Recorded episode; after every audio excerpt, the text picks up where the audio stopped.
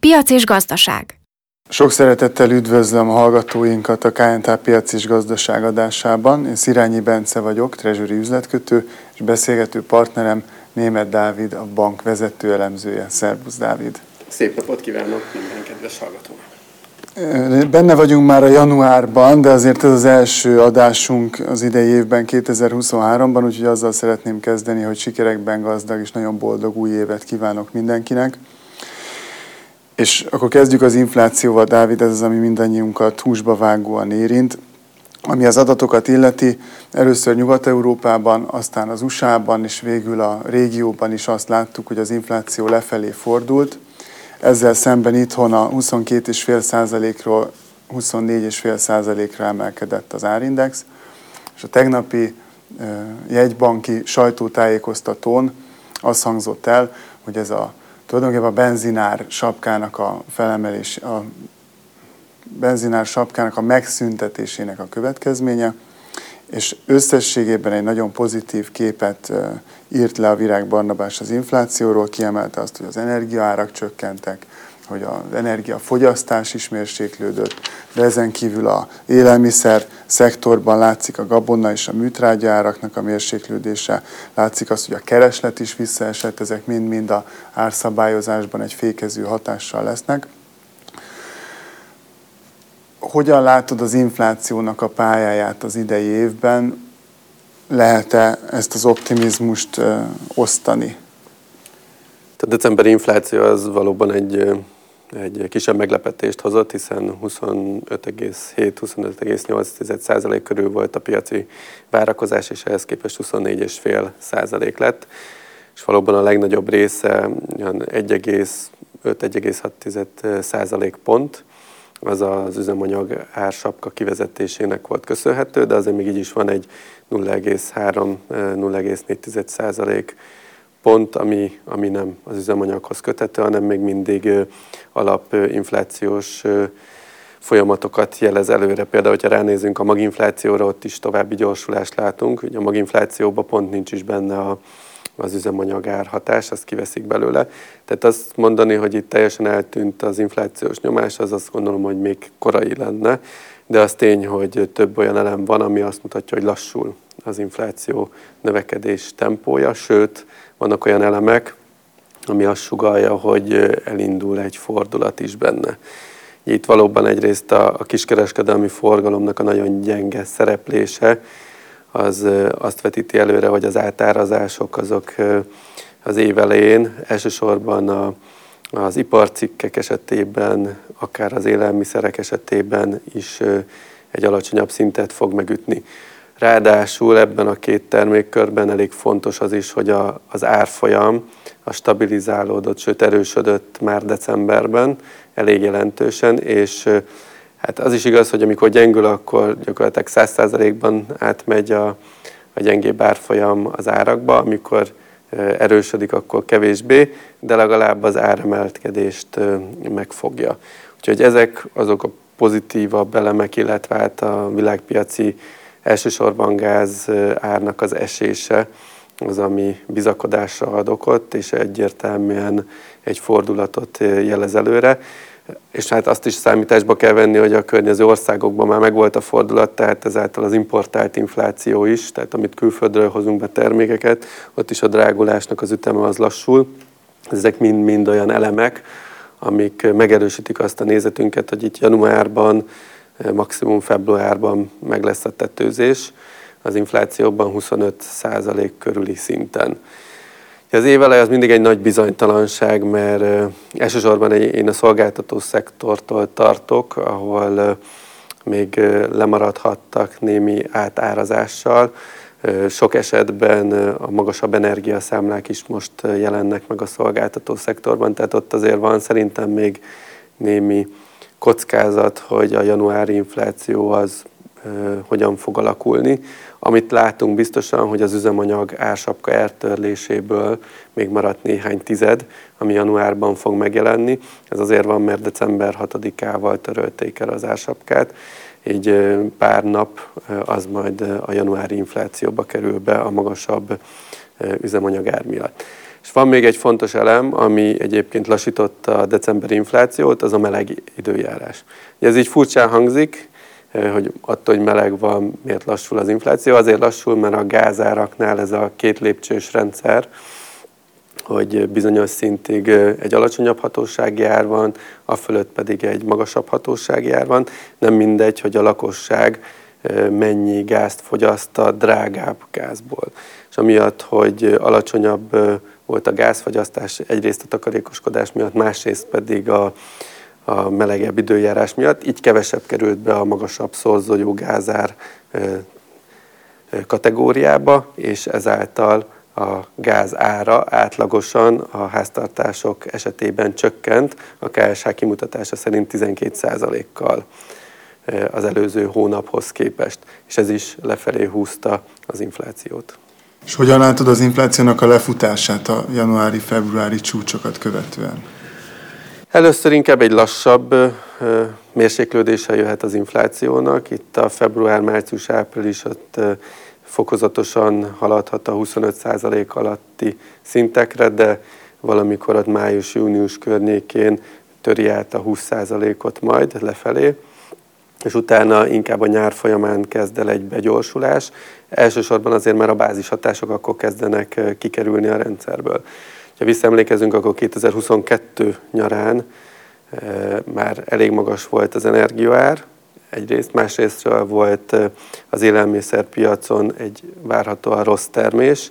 Ez meg volt fűszerezve azzal, hogy az orosz-ukrán háború miatt nem tudott kijönni a gabona az ukrán piacról, ami hajtotta fölfelé még inkább az élelmiszereknek az árát, és ezek a hatások, amik elkezdenek kikerülni a, a rendszerből, aztán szépen augusztus-szeptemberben, ahogy a, az energia árakat megváltoztatta a, a kormányzat, az is fog egy nagy esést okozni az inflációban, és hát illetve majd az év végén, decemberre, amikor pedig a, az üzemanyag ársapkának a kivezetése okozta áremelkedés is kikerül a bázisból. Ezek mind lépésenként nagyobb ugrásokkal fogja lefelé nyomni már alapban is az inflációs pályát. A maradék rész az meg attól fog függni, Egyrészt, hogy tényleg az év egészében és az év második felében hogyan alakul a kereslet, tehát mennyire marad erős a lakossági fogyasztás, másrésztről milyen lesz a termésünk, illetve Európa szinten milyen lesz a termés, és az alapanyagok hogyan alakulnak ezzel összhangban. És hát harmadrészt az árfolyamnak is egy fontos szerepe van, hogyha továbbra is akár erősödik az árfolyam, és egy 3,80 vagy az alatti szinten stabilizálódik, akkor az a, a tartós fogyasztási cikkeken keresztül elég jelentősen fékezheti szintén az inflációt. Úgyhogy abszolút vannak pozitív kockázatok, tehát olyan értemben pozitív, hogy az infláció az gyorsan tud lassulni, akár évvégére 6-7 százalékos tartományba is, de azért nem szabad elfeledkezni a másik oldalú kockázatokról sem. Itt elsősorban a továbbra is feszes munkaerőpiacot érdemes kiemelni, ahol az látszódik, hogy munkaerő hiány van, magas a bérdinamika, ez többletköltség, magasak a kamatok, ez a, a hitelekre rakódó költségeket növeli, és ez is húzza föl tartósan az inflációt. Tehát vannak olyan elemek, amik meg pont az ellenkező irányba hatnak, és lassítják a dezinflációs folyamatot. Ehhez képest ugye a jegybank viszonylag szigorú hangvételt ütött meg. Most a az intézkedésekben azért egy fontos elem, hogy az 5%-ról 10%-ra emelkedett a kötelező tartalékrátának a mértéke, ugyanakkor ez csak április 1-től indul majd el, hogy addig még valószínűleg nagyon sok minden történhet. Én azt gondolom, hogy ami még fontosabb volt, hogy ezt a, mindenki azt szeretné kihallani a kommunikációból, hogy mikor kezdhetik el a kamatcsökkentést. És erre nézve egy rendkívül konzervatív kommunikáció jelent meg. Ugye azt mondták, hogy ez egy trendszerű javulásig megmarad ez a magas kamat, és hogy azért ez a bizonytalan környezet, ez egy türelmes megítélést igényel, ami a kamatpolitikát illeti. Szerinted mi az a kockázat, ami miatt ennyire óvatos és ennyire szigorú a jegybank, illetve mikorra becsülöd azt, hogy elkezdhetik a, a kamatcsökkentést, és milyen mértékben? Egyrészt, amit a jegybank szeretne látni, az pont az évelei inflációnak az alakulása. Tehát az, hogy januárban milyen átárazások valósulnak meg, és itt én azt gondolom, hogy ők is részben a szolgáltató szektorra kíváncsiak erőteljesen. Másrésztről pont a jövő héten lesz majd Fed, illetve Európai Központi Bank döntés. Itt a piac amiatt, hogy lefordult az infláció, nagyon optimista lett, és azt várják, hogy a Fed is, meg az Európai Központi Bank is elkezdi azt kommunikálni, hogy lassítja a kamatemelési ciklust, meg közel lehet a vége a kamatemeléseknek. Emiatt elég pozitív hangulat van a piacokon, tehát a tőzsdék az év első két-három hetében plusz 10%-ba kerültek, a hozamok azok meredeken estek, tehát egy nagyon-nagyon kedvező hangulat alakult ki. Pont ezért, mert hát a piac nagyon szereti, ha vége van a kamatemeléseknek, és akár jöhet az újabb lazító ciklus.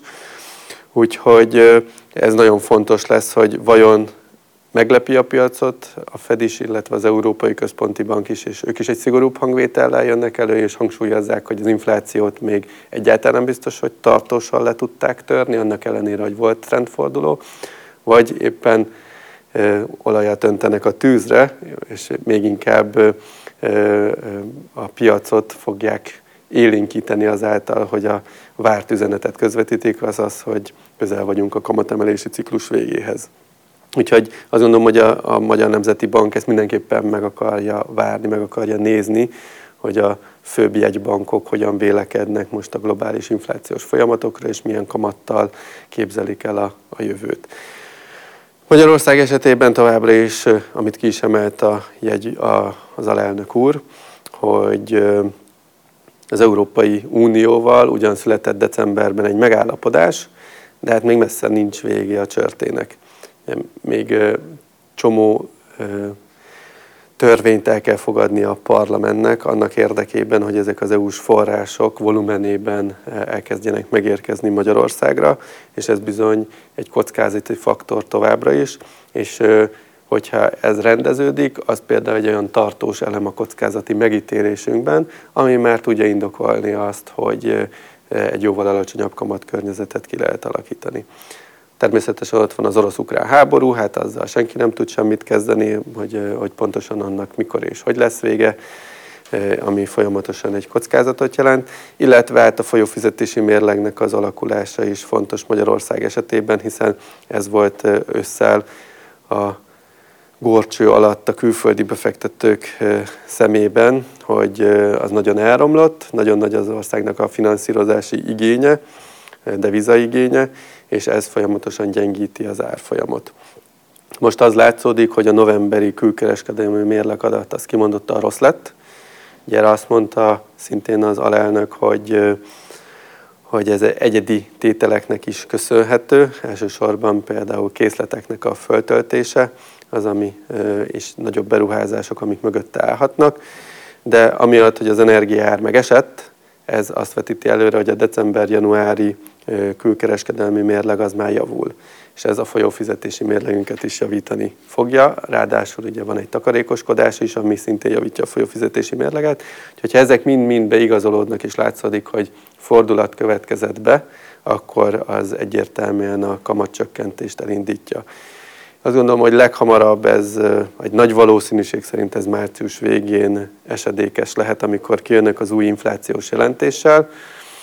Addigra meg lesz a január-februári inflációs adat, túl leszünk két Európai Központi Bank ki és Fed kommunikáción, tehát ezeket is be tudja építeni a döntésébe, és hát a korábbi kormányzati ígéret szerint valahol ott március végére elfogadják a főbb törvényeket, amik a, a bíróságoknak a, a keretrendszerét változtatják, amik összhangban lennének akkor az Európai Unióval. Tehát ott sok minden adódhat arra, hogy elindítsák a 18%-os kamatnak a csökkentését.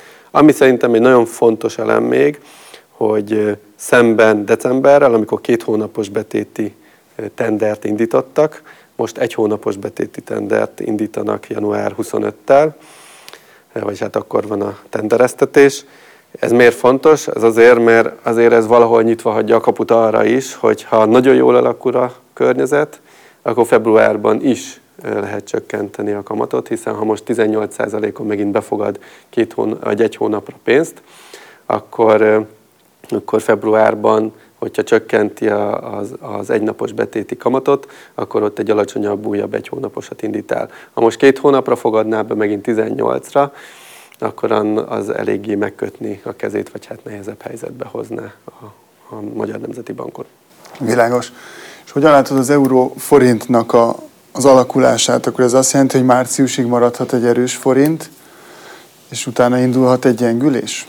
Hát ha szimplán a magyar folyamatokat nézzük, akkor igen, ez egy erős forintot indukálna, hiszen marad a magas kamatkörnyezet, ami, ami segíteni a, a forint erősödését, de hát a másik oldalon ott van a nemzetközi környezet, ami azért ősszel nagyon nagyban befolyásolta a hangulatot, és akkor nem, nem volt annyival rosszabb a magyar gazdaság állapota, mint jelenleg, de ez a negatív nemzetközi hangulat, a kockázatkerülés, az nagyon mélyen érintette a forint árfolyamát is. Tehát emiatt én azon, hogy nagyon fontos majd megnézni a Európai Központi Banknak, meg a Fednek a, a kommunikációját, illetve a gyors jelentési szezont. Azért a, a, a nagyvállalatok most fogják publikálni, hogy az utolsó negyed évben ők milyen profittal tudtak működni, az emelkedő költségek azokat mennyire tudják áthárítani a fogyasztókra, vagy mennyire eszik meg a profit rátájukat.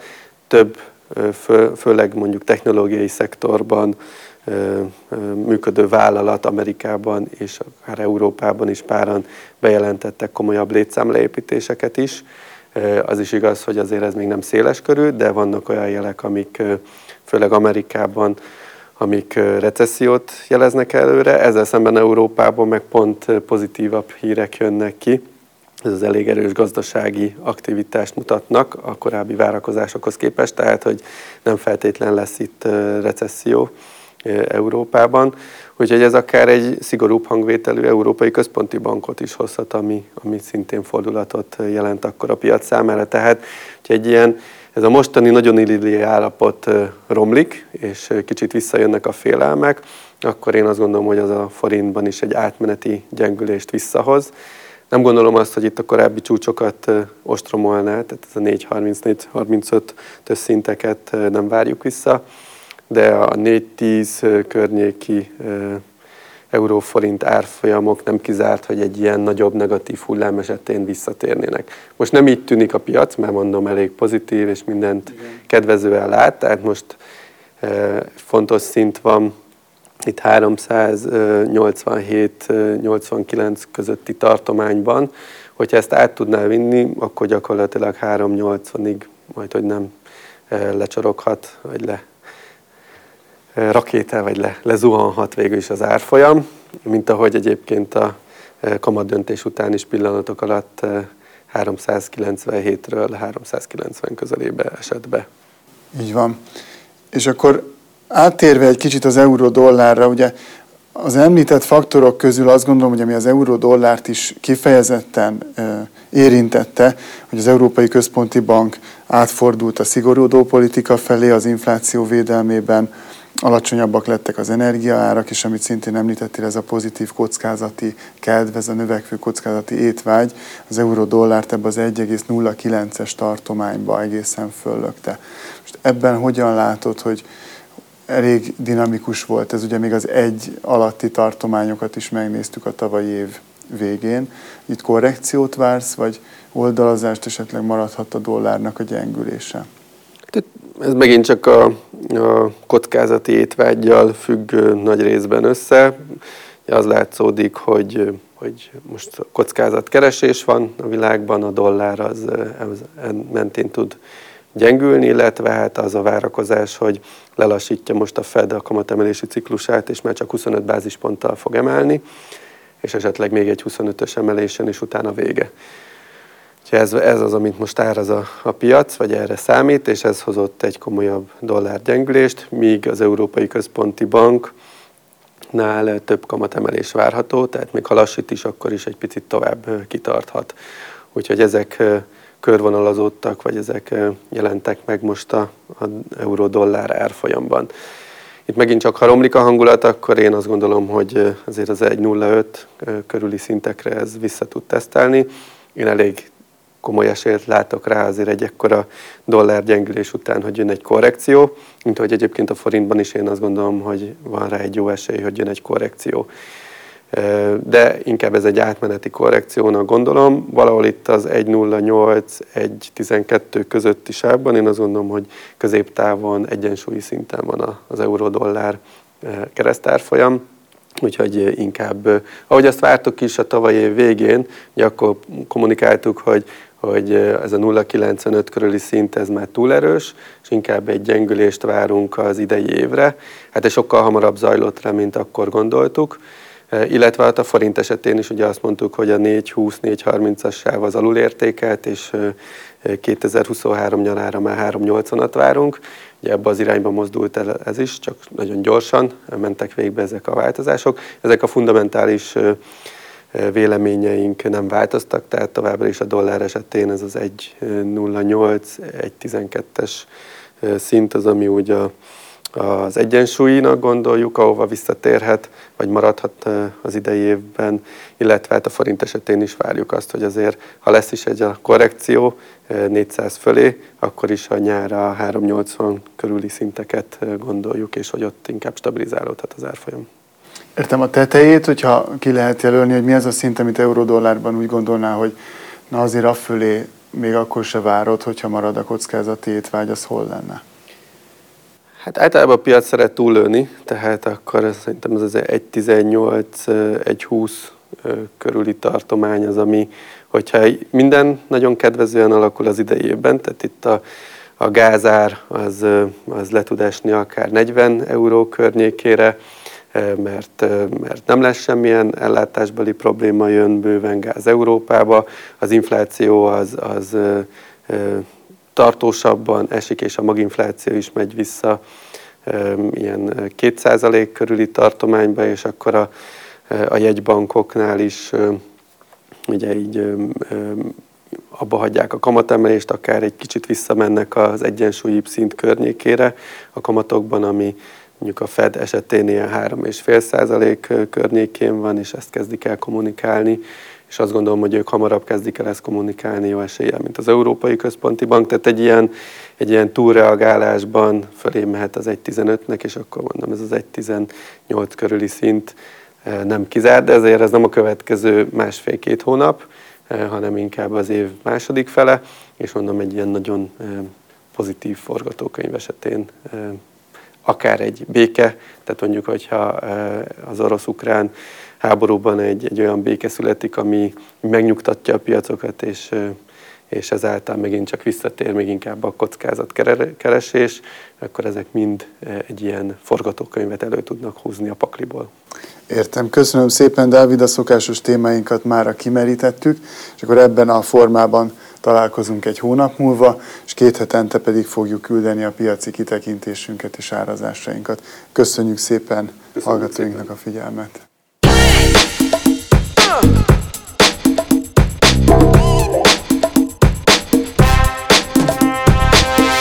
KNH Piac és Gazdaság